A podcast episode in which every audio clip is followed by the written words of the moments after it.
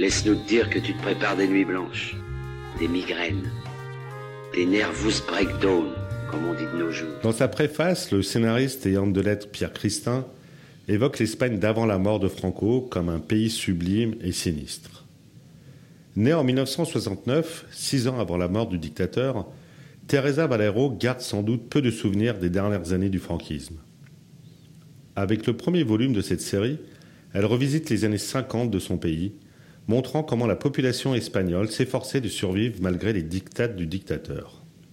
Si sa reconstitution se révèle savoureuse et rigoureuse, elle détaille à la fin du livre son abondant et passionnant travail de documentation, la dimension historique ne prend jamais le pas sur le rythme de l'intrigue.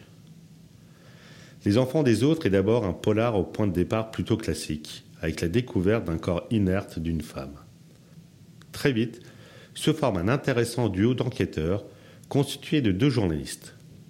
L'un est près de la retraite et désabusé après de multiples compromis, tandis que l'autre, beau gosse idéaliste, est bien décidé à faire bouger les choses malgré la chape de plomb ambiante et un estomac fragile. Il ne supporte pas la vue des cadavres.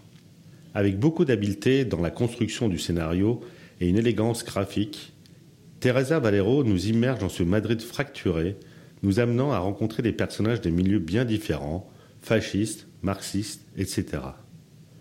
Non seulement elle nous tient en haleine avec une révélation finale inattendue, mais le sombre puzzle qu'elle construit sur près de 150 pages prend toute sa dimension. C'était Contrapasso, Les enfants des autres, une bande dessinée de Teresa Valero parue aux éditions Dupuis.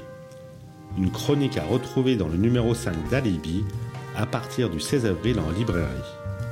Vous pouvez aussi vous le procurer et vous abonner sur le site alibibag.com.